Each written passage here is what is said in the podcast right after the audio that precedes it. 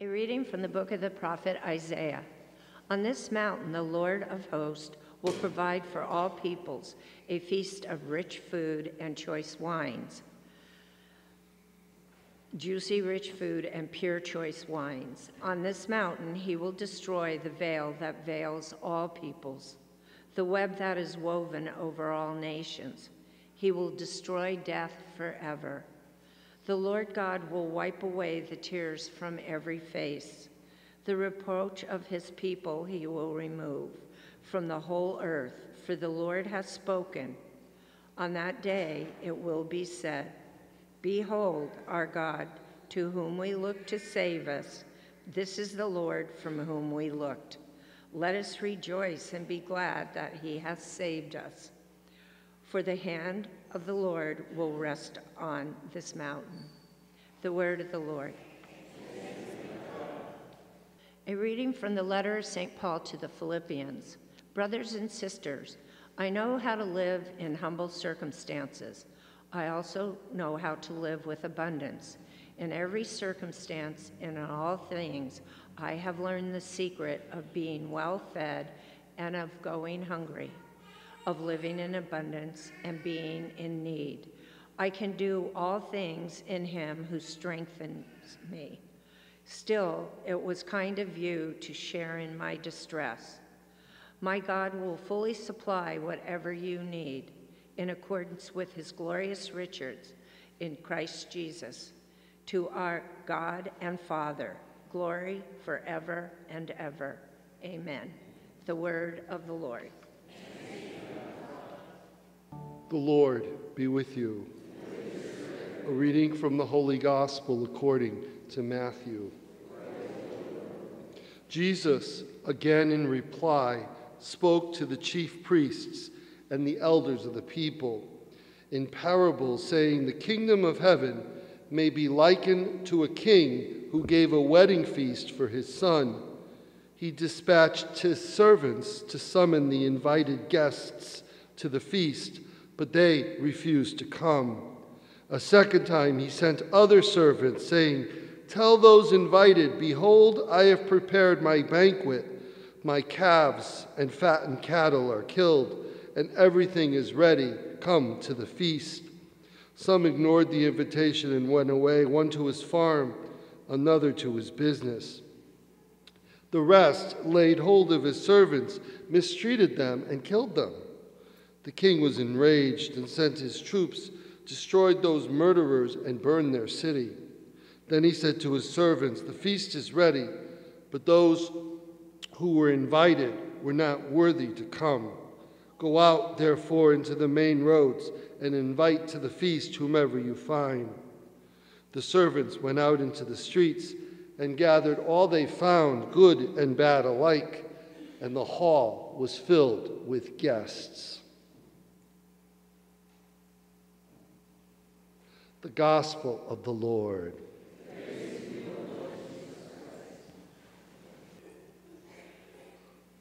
One of the uh, attributes of the modern world is the Yelp review, Y E L P. And we, we use the Yelp reviews to, to find out, especially if we're in a foreign city or uh, not a foreign city necessarily, but a city we've never been to, what people are saying about restaurants and places to go. Now, there's Yelp reviews for everything. I think there's even Yelp reviews for church. Um, but the Yelp reviews for restaurants I always find fascinating because we share exactly what we think about our restaurants that we go to, right?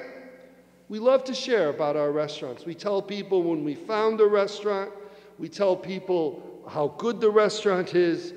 There's a whole industry besides Yelp of restaurant reviews and the best pizzas in Connecticut, Roselands and Derby, the best, just so you know, the, um, the, best, the best hamburger, the best steak, the best, whatever, whatever.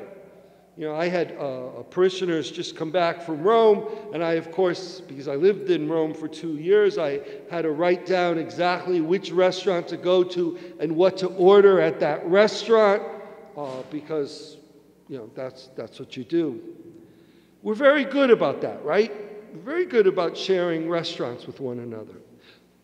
Theater reviews, movie reviews, television show reviews. We're good on all of those different levels, right? On all of those different levels, we do that. We don't even think twice that we do that, right? We don't think twice. And it's, it's part of conversation, it's part of who we are and what we are, and part of that, that gift of, of, of, of sharing with other people. But the one area we don't share is what we're doing now. This beautiful banquet, this beautiful sacrificial banquet that is prepared for us by God, offering the gift of His only Son. We don't share about that. We don't tell people the miracle that takes place each and every time we celebrate the Holy Mass, that the bread and the wine becomes the body and blood of Christ, and that transforming element of the Eucharist transforms our hearts, our minds, our souls, our lives, and we keep that to ourselves. We're trained, I suppose, in the um, ways of the world that, that politics and religion are not proper discussion subjects, right? And we don't want to bring up religion. We don't want to seem preachy, right? We don't want to seem like holy rollers or fanatics. What's fanatical about saying, I went to church, I met Jesus, He changed my life? What's fanatical about it? You know, I think we've let the world define Jesus for us. Right? Jesus is a great teacher, he's a great prophet, you'll hear. You know? What a wonderful guy he was. Just like Buddha. Just like other religious leaders of across history. But that's not who Jesus says he is. Jesus says he's the Son of God the second person of the Blessed Trinity. C.S. Lewis, the great uh, 20th century Anglican writer, said, We only have three choices when it comes to Jesus. Either Jesus is a liar, or Jesus is a terribly sick man, or he's exactly who he says he is. You can't say he's a great teacher because then he would be lying about being the Son of God. You can't say, oh, he's a great moral leader because he would be lying about the other things. He's the Son of God who left us this gift of the Eucharist that we get to celebrate each and every time we, we celebrate the Holy Mass. And we should tell people about it. We should. We should tell people about it. We should remind people about it. We should invite people to join us. We should let people see what it is that, that, that gives us hope, that gives us strength.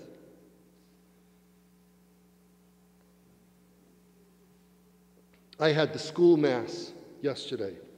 Uh, we have a mass every Friday. The, the, school children come to mass every Friday at 9 o'clock here at St. Rita's uh, from across the street.